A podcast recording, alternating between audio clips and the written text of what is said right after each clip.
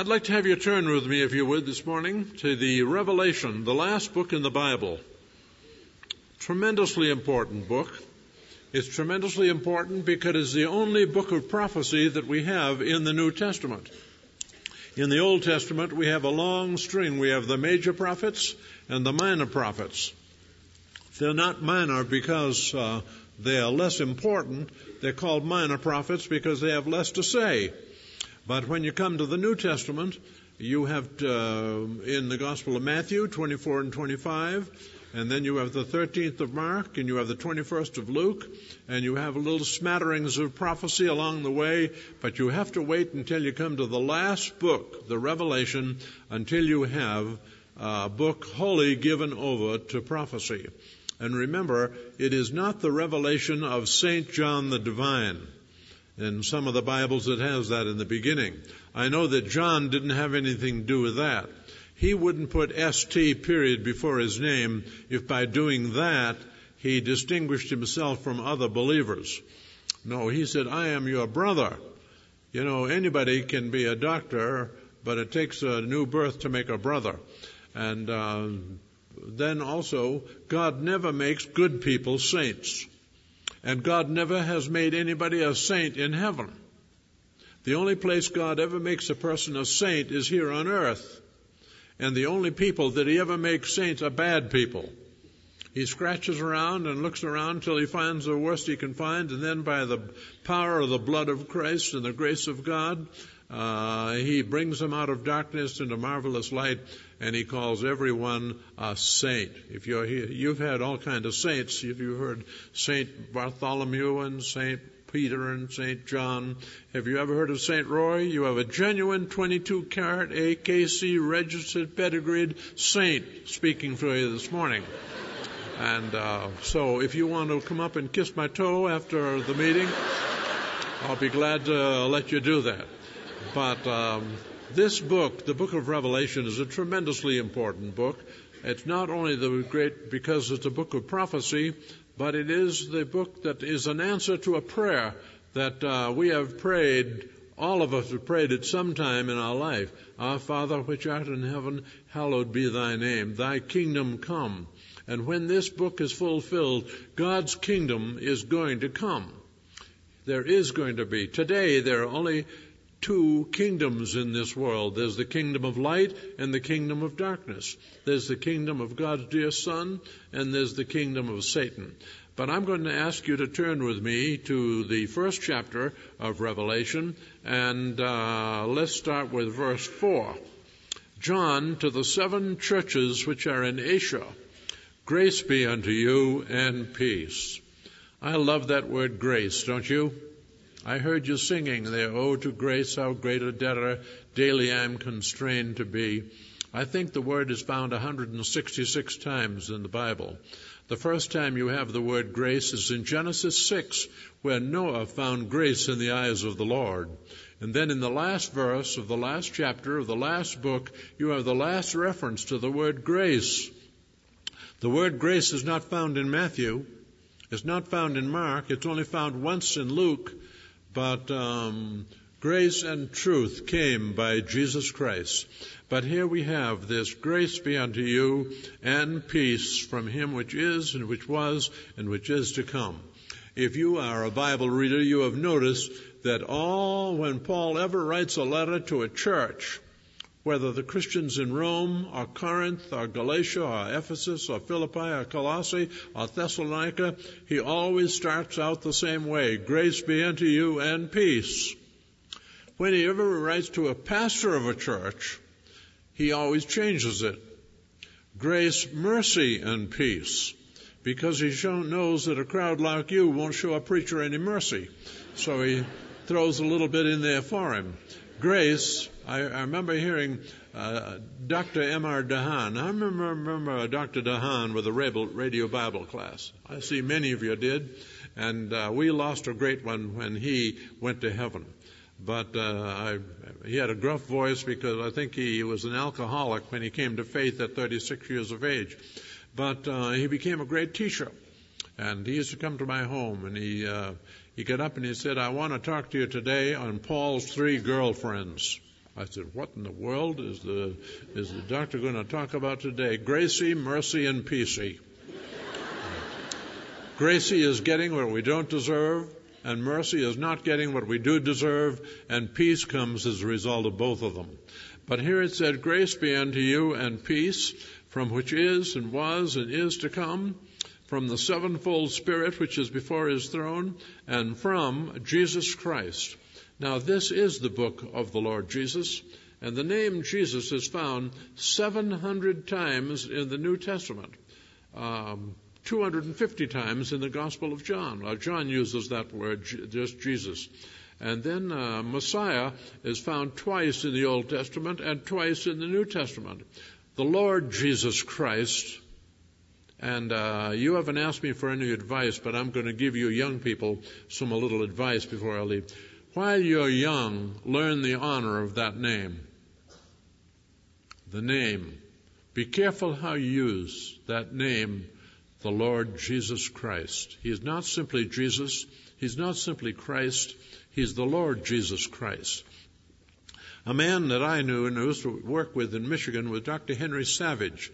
HCJB, that great radio station in Quito, Ecuador, was born in his church. Well, he was in a filling station one day having his car serviced, and um, he heard a young fellow going around there and cursing and swearing. So he walked up to him and said, Pardon me, young man, are you a preacher? Guy blankety blank, no, I'm no preacher. He said, You've just been preaching the greatest sermon I've ever heard. You keep using the name Jesus. Do you know what that name means? He said, That means God is my Savior. I'm a sinner. But God has come down from heaven to save me. I've heard a lot of good sermons, but that's the best sermon I've ever heard. I'll bet that fellow never forgot that every time he used the name of the Lord Jesus. But anyway, uh, this Jesus Christ, who is, first of all, the faithful witness, and in the book of Proverbs it said, a faithful witness will not lie. That's why he's called the truth. Then he's not only the faithful witness, he's the first begotten of the dead. Five times, and only five times in the New Testament, you have the expression only begotten in relationship to the Lord Jesus. And every time by John, we find if you want to know what that means, you turn to Hebrews 11:17, where Isaac is spoken of as Abraham's only begotten son. That has to do with heirship. He's the one that was the heir of everything that Abraham had. And the Lord Jesus is the heir of all that God has. Then you have this expression, the first begotten of the dead. And that's found five times in the New Testament.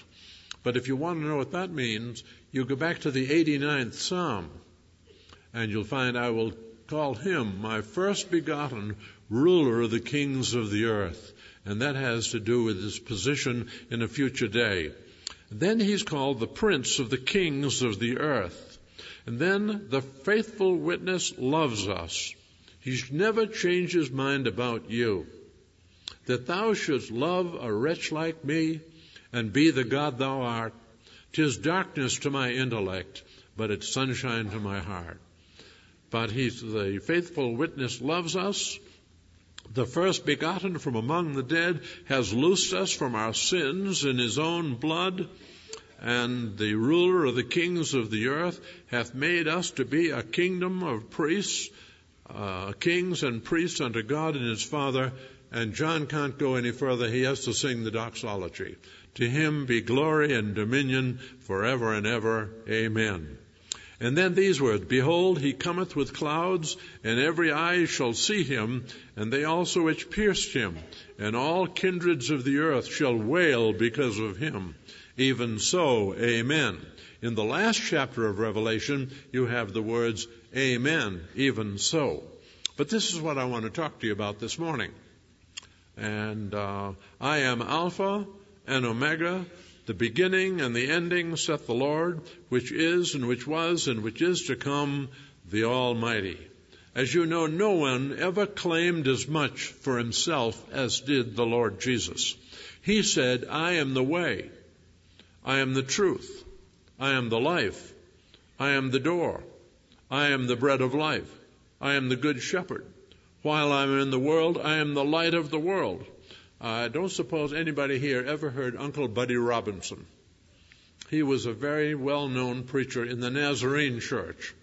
He had a lisp, but um, I went to college. You don't believe I ever went to college, but I did. And he was a chapel speaker one day, and I'll never forget what he said. He said, Pride is the only disease known to man that makes everybody else sick but the one that has it.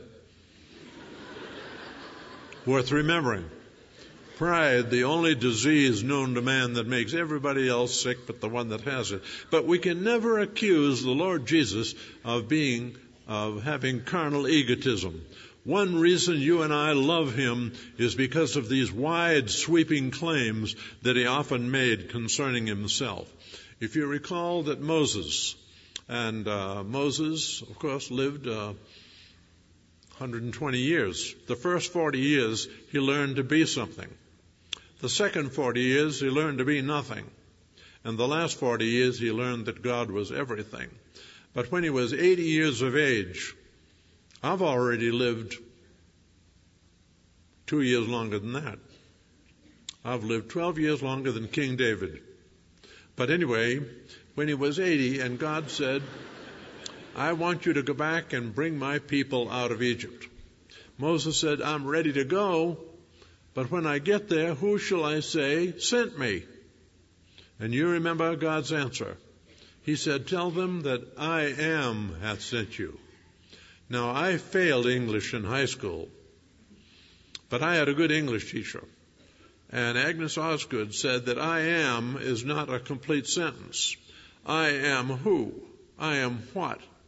But we had to wait for 1500 years to have that sentence completed.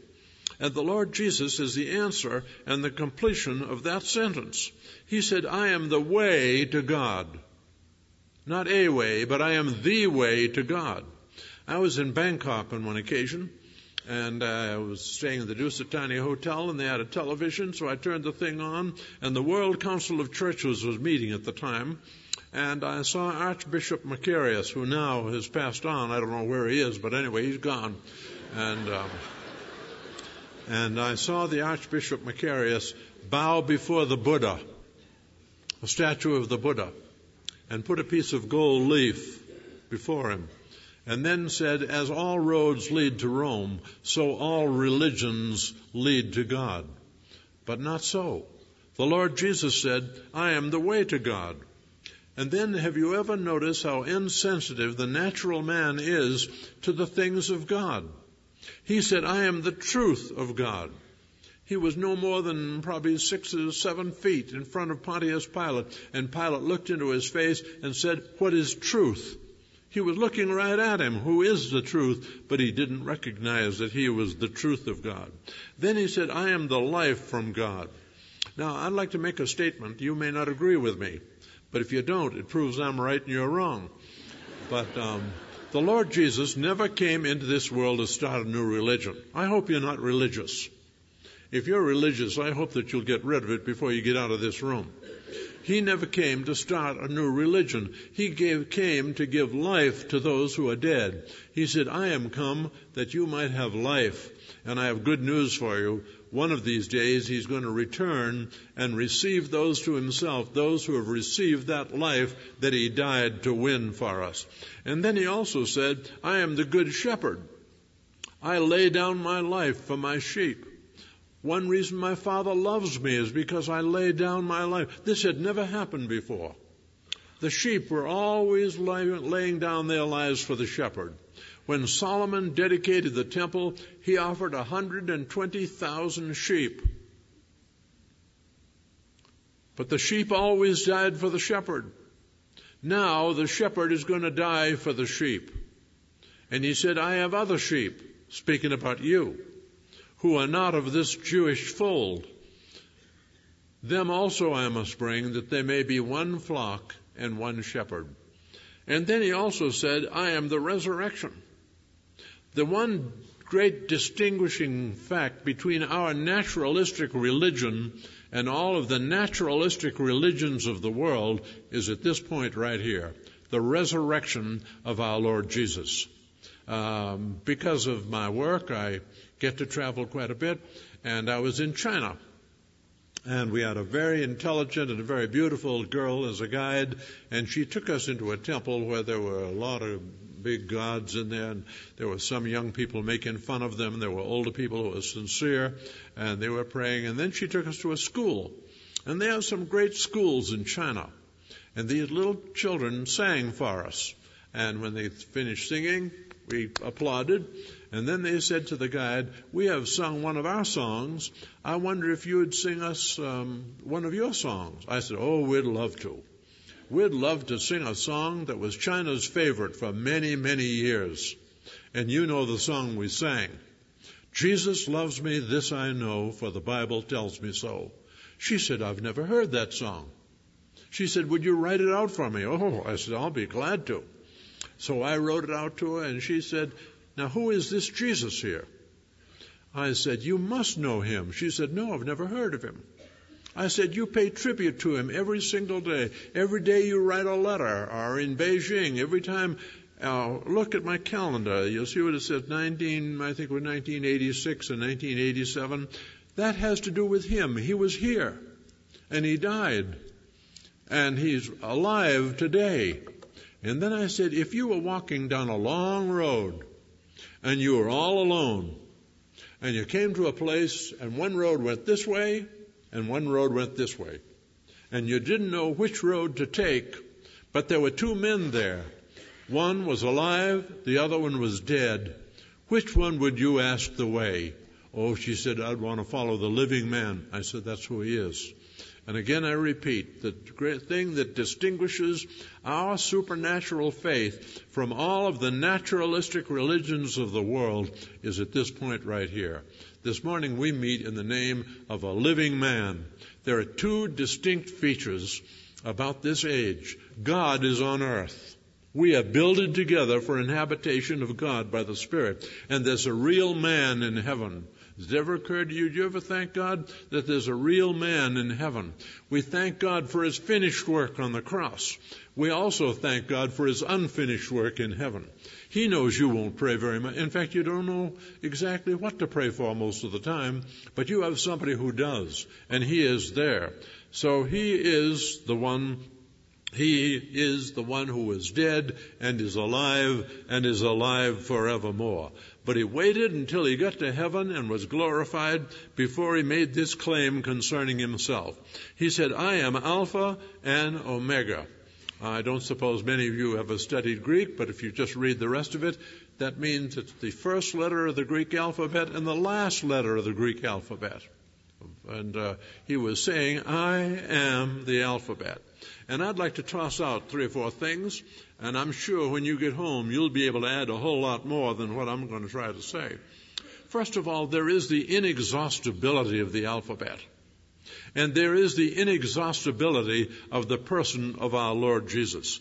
Every book, every letter, every business form uh, uses the 26 letters of the alphabet all the volumes in the Congressional Library in Washington, all the volumes in the New York City Public Library, all the volumes in the British Museum Library is uh, use the 26 letters that make up the alphabet. And yet the alphabet is just as unused, is just as unworn as ever. Can you imagine a man by the name of James Michener, the one that's given us these great writings? uh, who has a great another in his mind he'd like to write, and he comes out to the kitchen. He says to his wife, "I can't finish the book." She said, "Why? What's the problem?" Said, "I just ran out of letters." You said, "That's stupid. You can't run out of letters." The letter is just as unused and just as unworn as ever. And so it is with the same with the Lord Jesus. He is inexhaustible in his saving power. The apostle Paul said, in whom we have redemption through his blood, the forgiveness of sins according to the riches of his grace.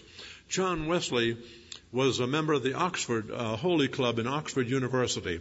He used to fast two or three days a week. I've never done that, but he used to fast two or three days a week. He came to what is Georgia in the United States to be a missionary to the Indians. But one day he wrote in his journal, I have come here to convert the Indians but who is going to convert me?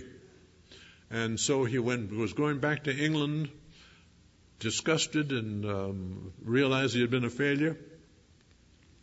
And while he was on the ship, there was a storm at sea. And he knew that if the ship went down, he'd go down with it. But on that ship were some Moravians, and they were singing all the time. And they said, if the ship goes down, we're going up. And John Wesley got back to London. And one night he went to Alders, a little mission on Aldersgate Street. Some of you have been to that little mission on Aldersgate Street. And somebody was reading Martin Luther's preface to Paul's epistle to the Romans. And John Wesley said, I felt my heart strangely warmed. I felt, I felt that I did trust in Christ, Christ alone for salvation. And an assurance was given unto me that he had saved me and taken away my sins and saved me from the law of sin and of death. The inexhaustibility of our Lord Jesus. I was speaking in Nassau in the Bahamas, and uh, when I had finished speaking, this uh, fellow came up to me and he said, Could I talk with you? I said, Sure, let's talk. He said, But I don't want to talk here. Could we go in another room? Well, I didn't have any money and I didn't have uh, I, I guess it was relatively safe to go in there alone with him. We get in there and he said, Were you in Belize, British Honduras in 1948, 1949? I said, 1949. With Mr. Harold Wylish from England and Mr. Bill Patterson from Scotland? I said, That's right. He said, You play a trumpet? I said, I used to, but for everybody's sake, I quit that. he said, uh, Do you remember coming to the prison in Belize? Now, don't misunderstand me, but I've been in a lot of prisons in my work. I said, I don't remember coming to that prison in Belize. He said, but you did come. I was a 17 year old murderer. And I was converted that day. And my life was so changed that when I was 21, they gave me an unconditional pardon. And that's my Christian wife and my little Christian family out there. The people in the assembly here don't know anything about this, but uh, when I heard you speak, I remember that you had been in Belize in 1949. So I think of what the Apostle Paul had to say concerning this, the gospel that Jesus died to win. Absolutely inexhaustible. How good is the God we adore our faithful, unchangeable friend, whose love is as great as his power, and knows neither measure nor end. Tis Jesus the first and the last, whose spirit shall guide us safe home. We'll praise him for all that is past, and trust him for all that's to come.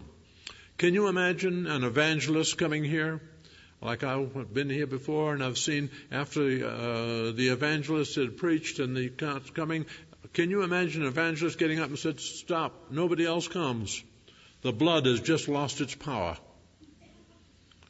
We can't, he can't save anybody else. You said, Absolutely not. He's absolutely inexhaustible. There's never a sinner so far from God but that Jesus can bring him home. I love to hear them say that and sing that down in the West Indies. A never a sinner so far from God but that Jesus can bring him home. Great grace loves to meet great sinners, so there's no one beyond the reach of God's salvation. But there's something else. There's not only the inexhaustibility of the alphabet and the inexhaustibility of the saving power of Jesus, but he also there is the indispensability of Jesus, the indispensability of the alphabet. I suppose some of you have been to school. I'm hearing most, a lot of kids today and some of these athletes that can't even write their name and making 18 and 20 and 22 million dollars a year. But um, if you did go to school, one of the first things you did was to learn the alphabet. I wonder if there's anybody here that could repeat the alphabet. You don't find many people in a crowd this size that would know the alphabet. But you have to know the alphabet. Or all the literature would be as inaccessible as diamonds on the moon unless you had a knowledge of the alphabet. That's the same thing it is with the Lord Jesus. He's not a luxury. He's an absolute necessity. Uh, when it comes to the inexhaustibility of the alphabet, unless you had, an, you might just as well ask a blind man to be a judge of a beauty contest or a deaf person to be a judge of a music festival as to ask anyone who has not come to Christ to understand the Bible. You will never understand the Word of God until, first of all, you know the Lord Jesus. He is the key to every single book. I'm going to go through a few of them. I might frighten you. You're going to think I'm going to take too long. But uh, you cannot understand the book of Genesis until you see Jesus as the Lord and the seed of the woman, as the Lord and the seed of Abraham, as the Lord and the seed of Isaac, as the Lord and the seed of Jacob. You cannot understand Exodus until you see him as the Lamb of God. And then in Leviticus, he is our great high priest. In Numbers, he's the star out of Jacob. In Deuteronomy, he's a prophet like unto Moses. In Joshua, he's captain and host of the Lord. In Judges, he's messenger of God. In Ruth, he's the kinsman and redeemer. In Samuel, the Lord and the seed of David. Kings and Chronicles, he's King of Kings and Lord of Lords. And you thought I was going all the way through the 66 books, didn't you? I can but He is the key to the whole book. This is the written Word of God. He is the living Word of God. But He is the key to this. Um, Skip and the, these folks are over in Israel, and I've taken so many people over there myself that um, I usually say there's a great danger in coming over here. And they say, "You mean the the Muslims and uh, all of this and the uh, uh, that? No, not that, but only seeing places." If the only thing you see over there are places you've failed and you've missed it, the places are only important as it points to the person. As Absalom, when he came back from up way up in the north, uh, when he came back and he David wouldn't see him, Absalom said, "What profit is it to be in Jerusalem and not see the face of the king?" And so I would say, what profit is there to go into the Bible if you do not know the Lord Jesus. You can't understand history, past or present, without a knowledge of Him. All history is mystery until it's seen as His story. I don't know anything about playing checkers. In fact, I don't know much about anything. But um, I had a couple of friends, Grady Wilson, who many of you used to hear on the Hour of Decision, and Jimmy Johnson, and they were going to Wheaton College, and it was lunch hour, and they went in, and there was a checker, checker playing, a checker game being played, and they watched this fella, and he moved a man, and he said, "Jump him," jumped him. Moved another one, said, "Jump him," jump him. Moved another one, said, "Jump him." So Grady said, he's throwing the game away. But Jimmy Johnson knew a little bit about playing checkers. He finally got him just where he wanted him, and then he said, put him on King's Row and swept the board. That's what God has been doing. He brought a man by the name of Nebuchadnezzar. There's never been a kingdom like the kingdom of Babylon. Never. I'm reading a book right now. I, I never realized what a tr- I've been there, but I never realized what a tremendous kingdom the kingdom of Babylon is. If you read the second chapter of Daniel, you'll find that it was the head of gold. Right now, we're down getting toward the feet, which is very, very not a very good situation. But um, you'll never understand. He brought Nebuchadnezzar and said, "You rule." Then after that, he brought Cyrus and took Nebuchadnezzar away and brought Cyrus in. And then he brought the Greeks in, Alexander the Great, who incidentally uh, died on his way to Babylon. And then uh, brings in a long array of Caesars in the Roman Empire the world has never seen anything like that. And so what he's doing, and I wouldn't get too excited about what's happening in the world today because God is getting everything ready and he's going to bring his own man back and he's going to put him on the throne of his father David and he's going to rule over the house of Jacob forever and of his kingdom there shall be no end. Um, if you're ever over in Europe, I would suggest that you go to the Palace of Peace at The Hague. Anybody that's ever written a book on the subject of peace finds its way in that library. So I went in and um, I asked the, I guess he was a librarian. He was anyone, anyway, he was showing me around. I said, "Would you have a copy of the sacred scriptures or you might call it uh, the Bible. He said, Well, look and see. And uh, we went over and we found one copy tied together with string. I said, Would you have a copy of Billy Graham's book, Peace with God? We went and looked and said, No, we don't. They do now. They have a, new, a nice new Bible there and they have a copy of Peace with God. But um, in the latter part of the last century, the nations met together and they said that the 19th century would be the last century of war. The 20th century would be the century of peace. And they were going to build a palace of peace. The nations poured their treasure into it. Uh, Turkey made the carpets. China made the porcelain works. The United States poured a lot in. And um, when you go in there and you see that, in fact, they came out with a, a magazine called The Christian Century. I'd suggest you don't read it. But anyway, this was to be the century of peace. They finished it in 1907. Uh, uh, really, they started in 1907 to build that palace. But in 1914, the year I was born, but don't blame me, I didn't start the war. We had the First World War, and then the Second World War. And we're getting loaded for the occasion for the next one right now. But God is going to get them all lined up, and then He's going to bring His own man. And I'll tell you one thing that you already know that Almighty God is going to write the last chapter of human history. We can be sure of that.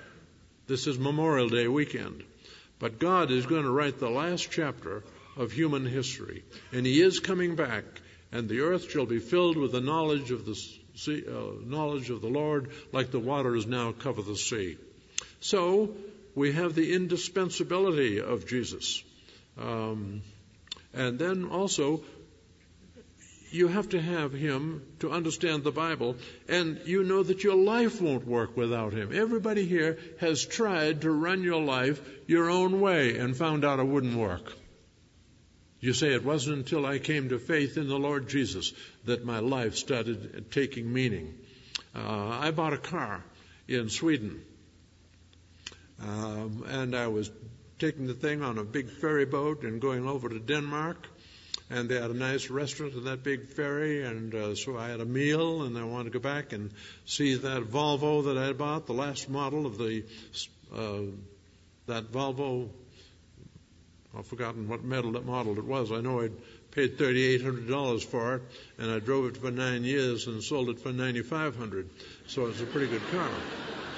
But as I went by, I saw a room and had a lot of slot machines in there. And I saw a young Swede, and you know, with the name of Gustafson, I'm not Irish. But anyway, I saw that young fellow, and he had a pocket full of krona. And he'd reach in and he'd get a fistful and put the machine, then pull the handle down, and the cherries would spin around, and then um, another one and another one. Finally, two or three would trickle out, and he put them in his pocket. But it wasn't long before the machine was full and his pocket was empty. And uh, I walked up to the young fellow. I said, "Don't you know that the one that built that machine built it in its innermost structure to beat you? If you could ever beat it, it wouldn't be there." And I look into your eyes this morning and I say there's only one way, and that is the only way that life will work is for the Lord Jesus to come into that life. Then there is the invincibility of the alphabet. There's nothing before A and there's nothing after Z. Um, I was watching the Today Show one morning, and they had the astronomer for our space program who happened to be a woman. Now, what I'm going to tell you, I don't even begin to understand, but I wrote it down, and this is what she said. The nearest star to the Earth is 26, 26 trillion miles away. Light left there four and a half years ago at the speed of 186,000 miles per second before it hit this Earth.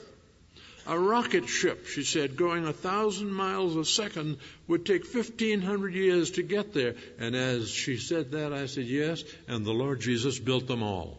All things were made by Him. And He calls them all by name. Every one of them has a name. So there is the invincibility of the alphabet. and He will keep us in the tomorrows. I think there may be some here that are concerned about tomorrow. Things are going down, prices are going up and all, but He'll be there tomorrow. And then one more thing. There is the al- adaptability of the, of the alphabet.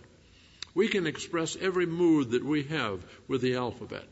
A girl can write a love letter to a boyfriend over in uh, the military in Germany today and use the same 26 letters that someone wants to write a poem, or a judge sitting on the bench and writing the uh, uh, sentence, a life sentence for someone uses the 26 letters. And Jesus Christ can meet that particular need of yours. He adapts himself to every age. I hear little children, four and five years old, singing, Jesus loves me, this I know. Don't tell me they don't know who he is. They do know him. But then when they get to the tender teens, it's a different Jesus, yet the same one but he meets the need of the tender teens, or the teachable 20s, or the tireless 30s, or the fiery 40s, or the forceful 50s, or the slowing 60s, or the serious 70s, or the aching 80s, or the naughty 90s. but he meets the need of every single one in every age, and he meets regardless of nationality and race. Um, I go to China, and I've just been to Burma and my next overseas trip will actually be um, to um, down in the southern part of Africa. They have different color skin than I do. They eat different kind of food than I do. But when I start talking to them about the Lord Jesus, He is the same for every single one. So I think maybe that's the reason He said, I am Alpha and I am Omega. I am the alphabet. When you get home, you'll probably be able to write down a lot of other reasons why he said, I am Alpha and Omega. But one thing I do want you to remember is what Uncle, Uncle Buddy Robinson said that pride is the only disease known to man that makes everybody else sick but the one, the, the one that has it. Our Heavenly Father, we thank you for every portion of the Bible that speaks to us about the Lord Jesus. We thank you for allowing us to talk about Him this morning. And we pray your blessing upon each one and whether our days be few or longer, may your grace continue to be with us. In the name of the Lord we pray.